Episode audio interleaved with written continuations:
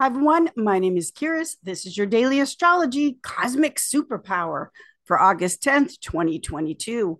We have the moon moving into fixed air Aquarius, which is the sign of friendship. The moon is almost full, it's waxing gibbous. Almost full means there's still more room for growth.